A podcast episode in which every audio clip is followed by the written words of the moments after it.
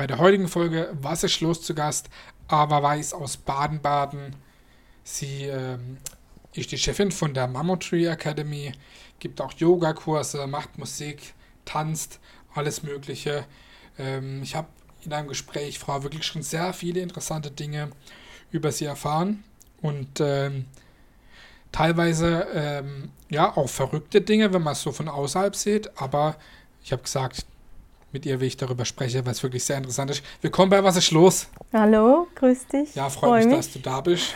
Und ähm, ja, du hast auch ein, ein Buch veröffentlicht über, äh, über die Mammut Akademie mit den, mit den Bäumen, über die, über die Mammuts. Und da heißt es auch ähm, im Vorwort, verbunden mit der Natur, auch äh, mit, den, mit den Bäumen. Ne? Und äh, erzähl mal ein bisschen da, da was darüber, weil das finde ich wirklich sehr interessant, gerade ähm, wenn, man, wenn man die Bilder sieht und was du darüber sagst, so gerade mhm. mit der Natur, eins mit der Natur. Sehr interessant. Erzähl mal da ein bisschen was mit deiner, äh, mit den Bäumen und mit der Mama Tree Academy, was es da genau auf sich hat. Mhm. Ähm, also was ich jetzt gerade so schön finde, dass du da im Vorwort oder in der Anmut gesagt hast, das mit dem Verrückten, weil äh, darauf basiert nämlich die ganze Idee. Mhm. Ähm, und zwar ist das Buch ein Buch des Andersseins. Und das Anderssein wird ja auch manchmal so äh, assoziiert oder zusammengebracht mit dem Verrücktsein. Und ähm, das Buch selber soll eigentlich exemplarisch sein für das, was anders ist.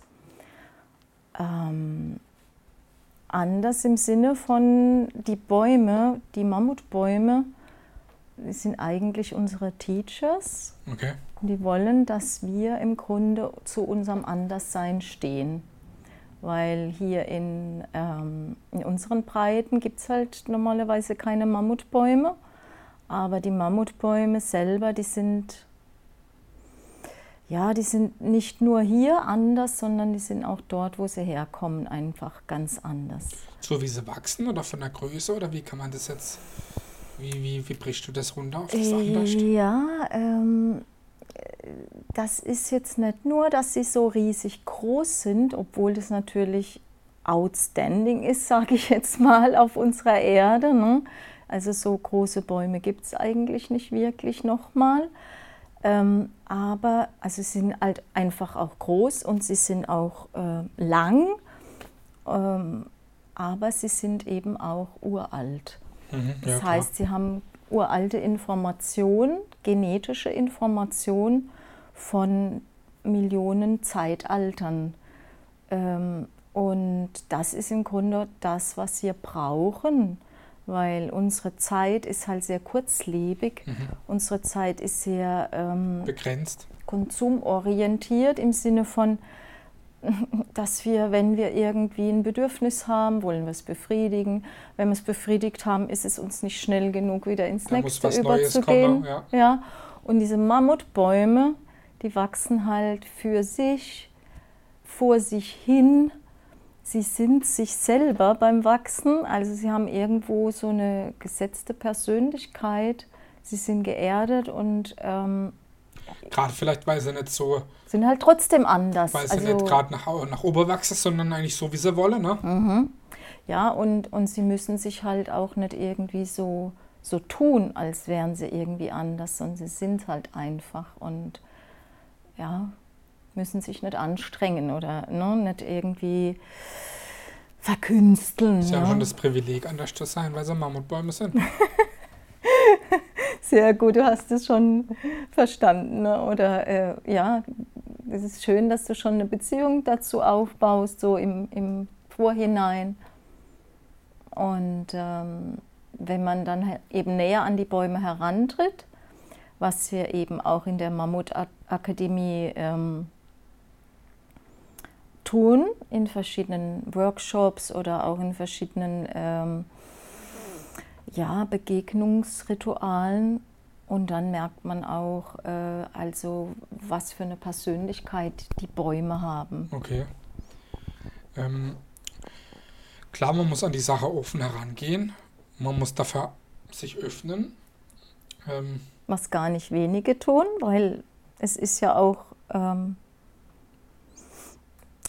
komischerweise auch ein In-Thema irgendwo, das Natur mit den Bäumen. Und ne? Natur sowieso teilweise, ne? Ich meine, aber äh, wie, wie wäre das jetzt, ich sage jetzt mal, für mich, wenn ich da jetzt ähm, ohne Vorurteile natürlich reingehe, mich darauf einlasse, mhm. auf sowas, ähm, wie kann ich, kann man das irgendwie in Worte ausdrücken, wie man sich da fühlt oder mhm. das empfinde ich. Also wenn ich jetzt sage, okay, ich gehe da, äh, ich öffne mich dafür, gehe da ganz ohne Vorurteile rein, mhm. würde da äh, irgendwie sowas mit dir zum Beispiel ausprobieren. Wie kann man das? Ich meine, jeder fühlt anders da oder unterschiedlich, sei es mhm. mal, aber ja, wie kann man sich das vielleicht vorstellen? Kann man das irgendwie in Worte fassen?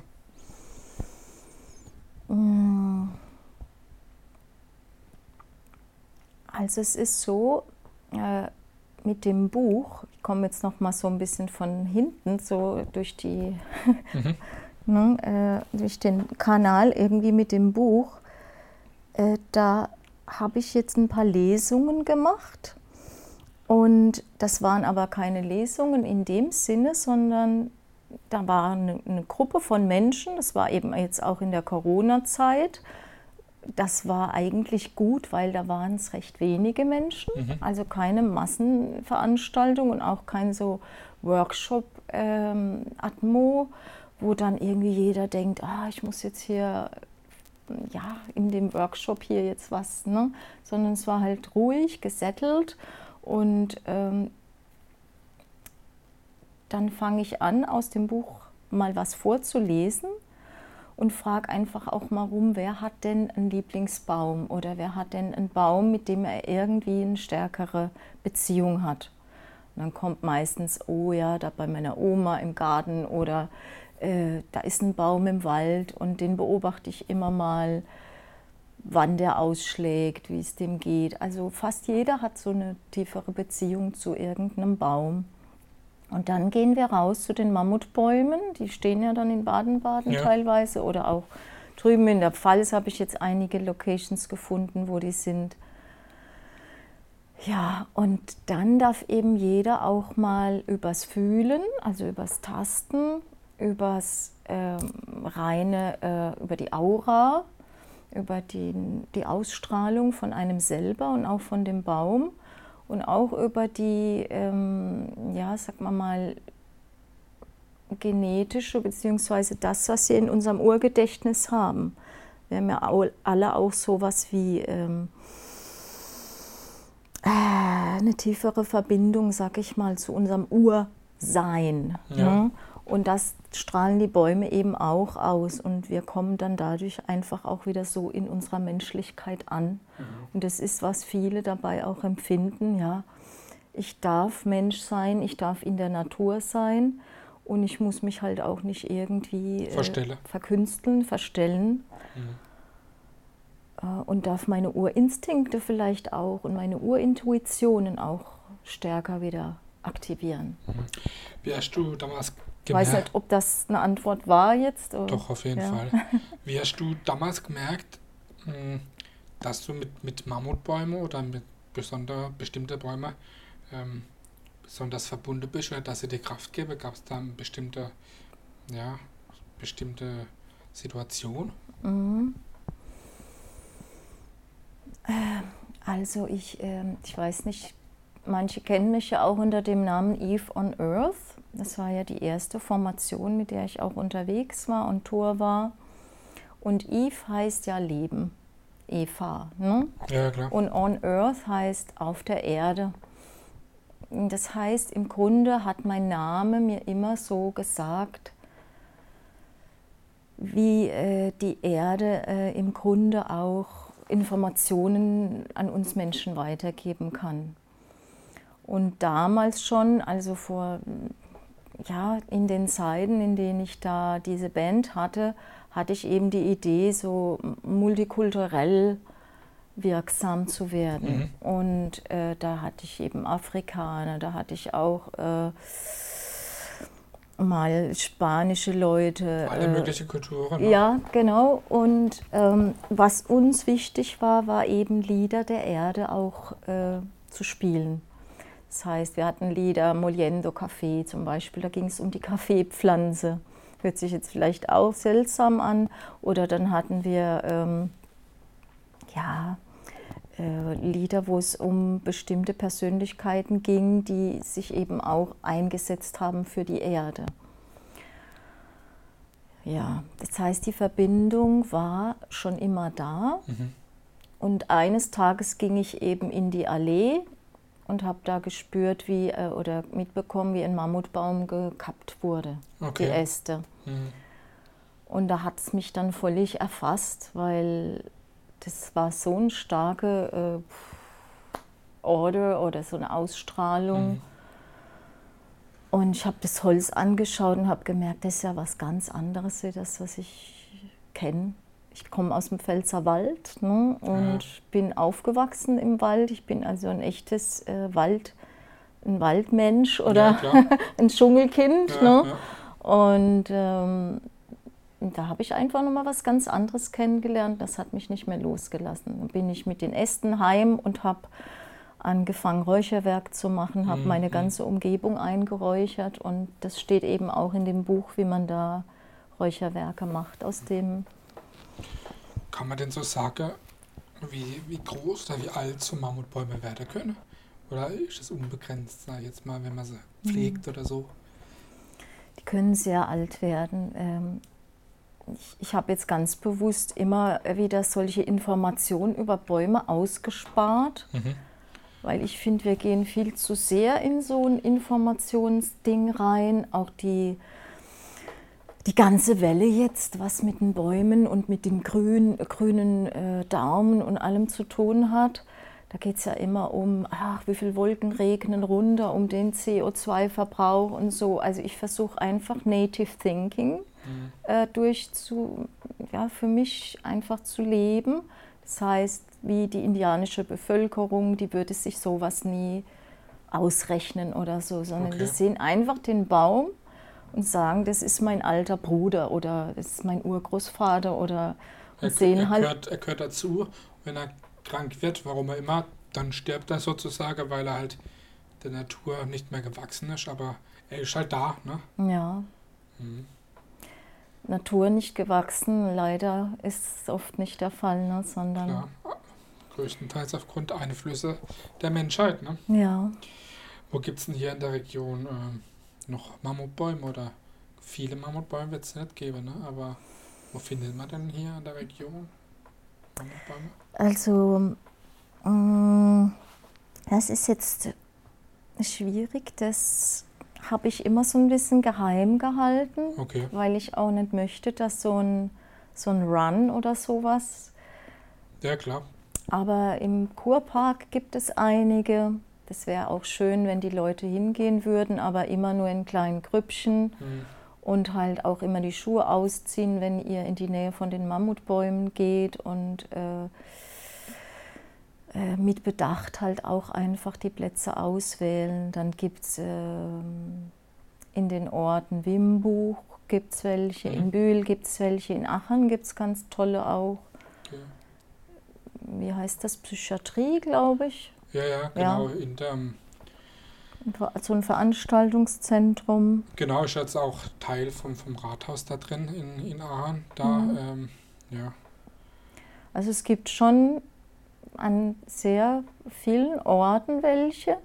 Und wenn man sich mal anfängt, damit zu beschäftigen, und dann ja, sieht man sie auch herausragen. Mhm. Ich bin jetzt am Wochenende nach Aalen gefahren. Auf der Ostalb.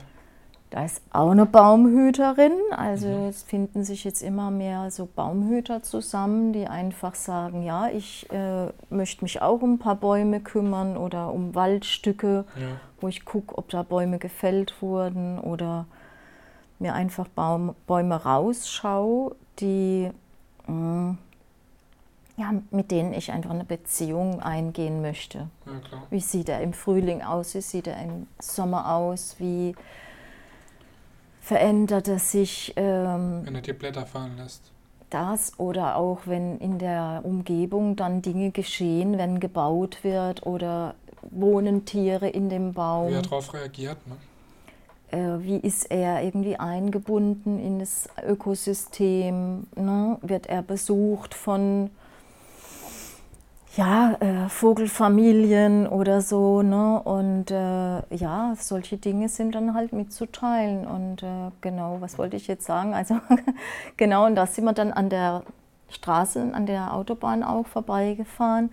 Da habe ich tatsächlich unterwegs mindestens zehn Mammutbäume äh, okay. entdeckt und habe gedacht, naja, dann habe ich noch einiges zu tun. Ne?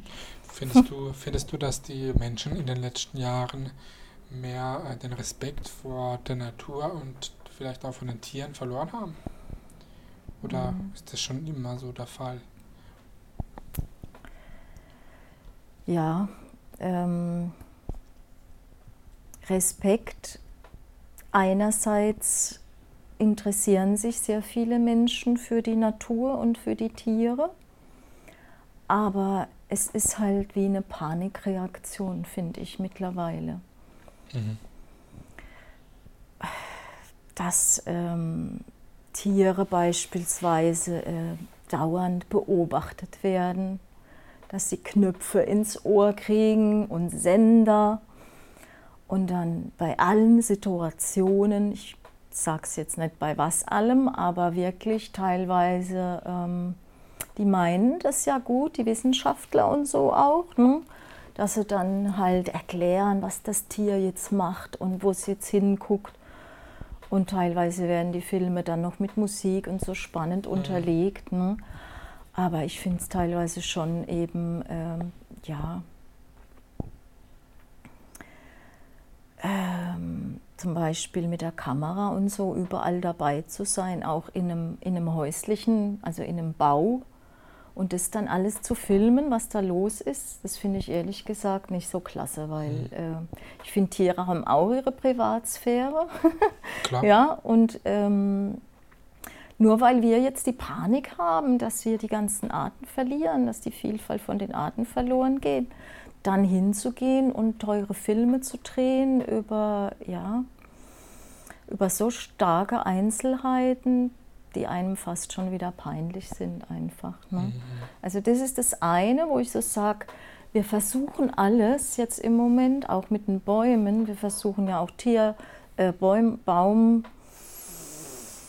Bäume einzuordnen, neue Baumarten zu kategorisieren. Ähm, ich habe auch versucht, mit äh, Wissenschaftlern und so in Kontakt zu gehen, aber das war teilweise auch schwierig, weil ja, die sind also so. Ähm, Ein Pfarrer. Ja, die. Ähm, die lassen halt ihre Intuition auch nicht mehr so sprechen, so wie die Urvölker. Und das war mir eben eher wichtig. Wir können das zwar vielleicht nicht so wirklich, jetzt so wie so ein Aborigine mhm. oder wie ein äh, Indianer oder wie ein ähm, ja, was ist uns hier sehr nah? Vielleicht noch eher so ein ähm,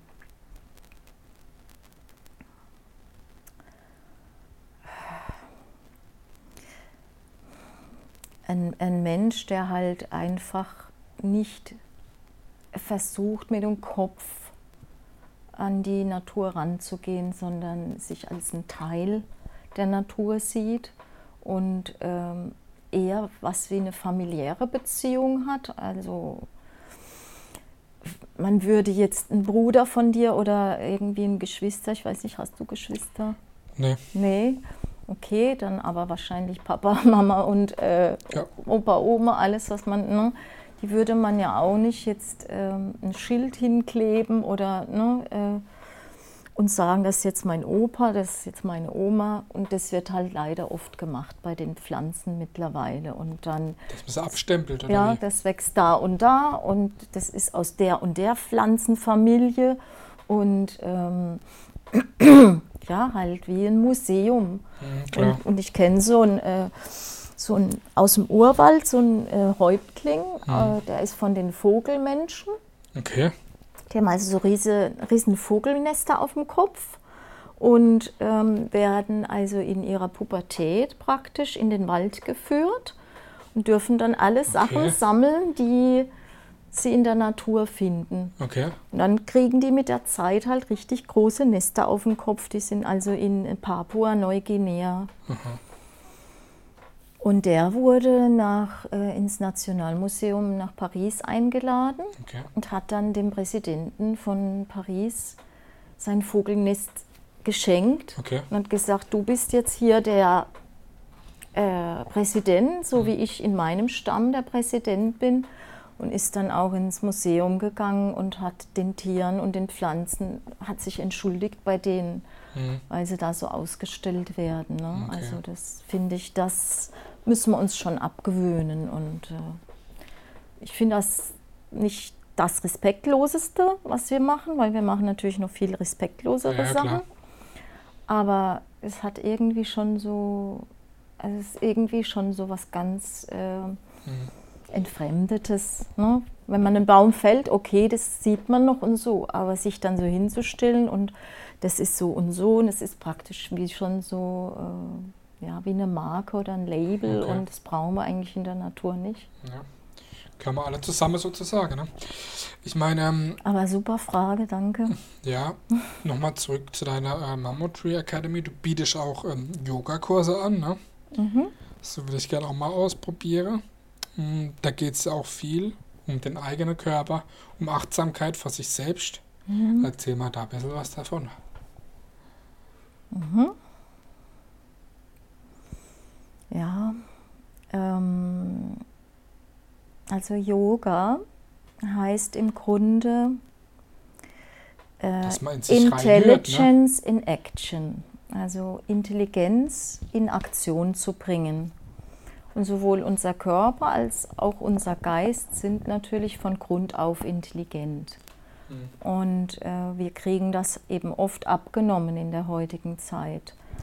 Klar, Durch- Computer, dies, das, ne? Computer, Medien, durch, auch durch unsere Verbildung oder unsere Schulbildung. Ja, genau. Und ähm, unser Körper ist eigentlich was Heiliges oder was, was eigentlich von Natur aus begabt ist. Und die Yogis schulen eben dieses Körperbewusstsein und diese Achtsamkeit. Ähm, das fängt bei Bewegungsgedächtnis an, das fängt bei, ähm, bei unserem Sprachbewusstsein ähm, an. Das schulen wir auch durch Mantrasingen beispielsweise, durch Wiederholungen von Lauten. Ja, und dann eben auch das Bewusstsein für Entspannung, das heißt fürs Loslassen, was ja auch so ein großes Bedürfnis ist der Menschen, Ja. was wir auch in der Mammut Tree Akademie machen.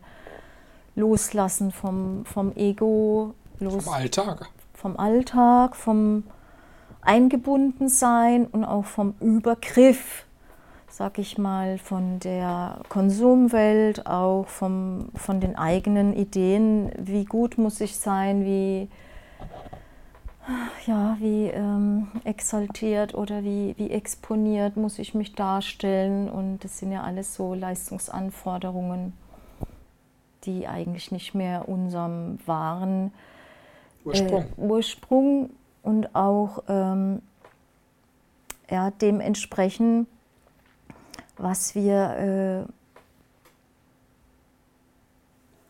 äh, übertragen bekommen haben als spirituelle Wesen. Jetzt nicht spirituell, wir müssen jetzt nicht irgendwie ne, so, sondern einfach diese Spiri Grundspiritualität, aufeinander zuzugehen, sich in die Augen schauen zu können, die, das bereit, die Bereitschaft, dem anderen zuzuhören. Ne? Das sind so die Grundeigenschaften, die wir als Menschen einfach schulen können und eben auch dann leben dürfen. Wir werden da unten jetzt äh, die Homepage von der Mammut Tree Academy ähm, einblenden. Wer sich da genauer informieren möchte, kann da auf der Homepage auch mal reinschauen oder sich bei dir melden und äh, da genauere Informationen herbekommen. Kommen wir jetzt noch zum anderen Thema. Du hast mir erzählt gehabt, dass du sehr viel im Ausland unterwegs warst und auch Musik gemacht hast im Ausland. Wo warst du denn schon überall? Ich meine, das war ja, was du erzählt hast, schon äh, beeindruckend. Ne? Mhm. Kannst du da mal kurz was dazu sagen?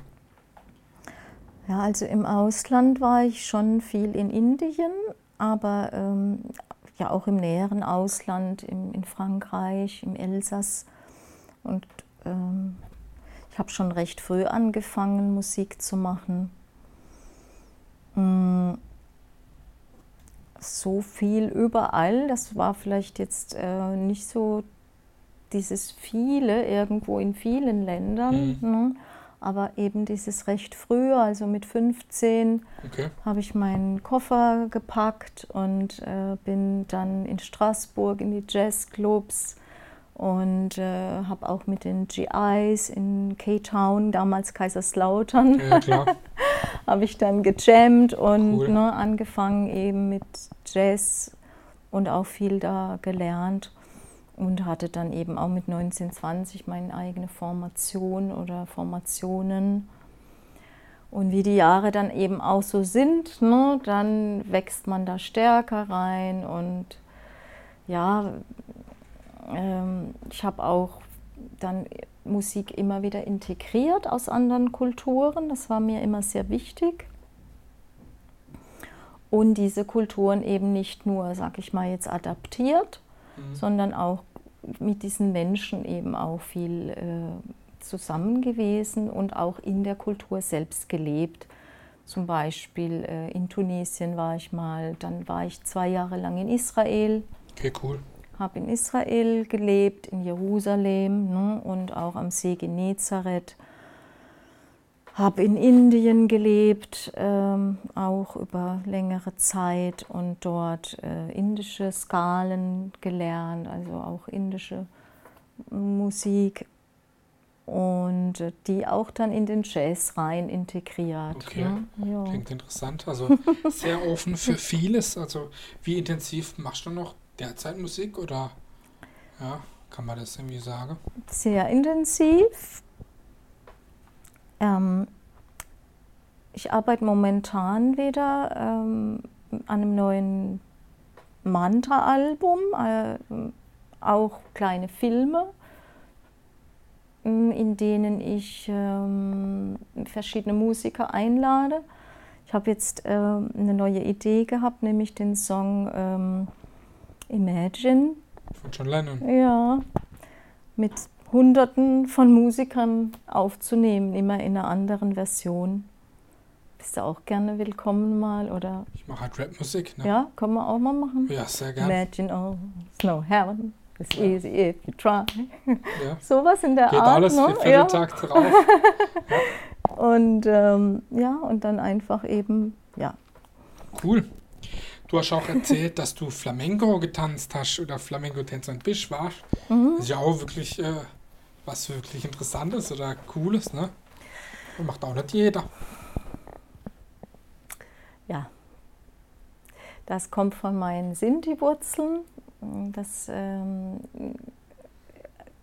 kam in mein Leben unverhofft, kommt oft.